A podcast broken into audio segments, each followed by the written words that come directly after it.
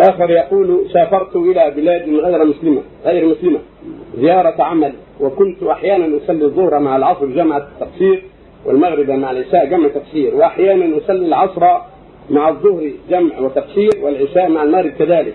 وأحيانا أصلي الظهر مع العصر قبيل غروب الشمس والمغرب مع العشاء في منتصف الليل. وذلك لأسباب منها وجودي خارج الفندق حيث يصعب وجود مكان للصلاة وكذلك لا أعرف مواعيد الصلاة بالضبط في تلك الديار فأفيدوني في حكم ذلك. جزاكم الله خيرا. إذا كان المسافر إلى بلد ما ليس عنده عزم على إقامة معينه بل يطلب حاجة أو يطلب شخصا أو يطلب سلعة لا يجوز لك تنتهي إقامته. فلا له ان يقصر بين الظهر اثنتين والعصر اثنتين والعشاء اثنتين وله يجمع بين المغرب والعشاء في وقت إحداهما وبين الظهر والعصر في وقت إحداهما. وليس له يؤخر عن وقت الثاني. ليس له يؤخر المغرب والعشاء إلى بعد نصف الليل ابدا. بل يجب أن يكون قبل نصف الليل ولو في الطريق يصلي كذلك الظهر والعصر لا يؤخرها إلى أن تصفر الشمس.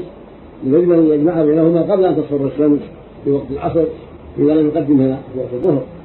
أما إذا كان عنده إقامة معينة أكثر من أربعة أيام فالذي عليه جمهور أهل العلم أنه يتم وعزم عزما تاما على أن يقيم الإقامة أكثر من أربعة أيام فجمهور أهل العلم على أنه يتم اربعا ولا يصلي اثنتين ولا يقصر في هذه الحال لأن النبي صلى الله عليه وسلم قصر في أربعة أيام في حجه الوداع وهي آخر أسفاره عليه الصلاة والسلام والأصل في المقيم الاتمام وفي المسافر القصر فإذا قام أكثر من اربعه أيام فهو مقيم ويتم اربعا يوجد من خلاف العلماء. وقال بعضهم حد الإقامة أن تكون خمسة عشر يوما قال بعضهم تسعة عشر يوما ولكن الذي عليه أن تكون أربعة أيام.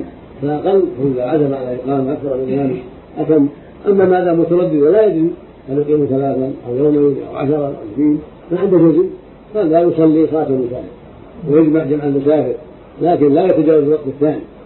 لا يتجاوز العشاء والمغرب نصف الليل ولا يتجاوز الظهر واخر صلاه الصبح فيكون قبل ذلك كما جاء في السنة عن رسول الله عليه الصلاة والسلام. ولعل هذا يكفي. فإن شاء الله التوفيق والهدايه وصلاح النية والعمل.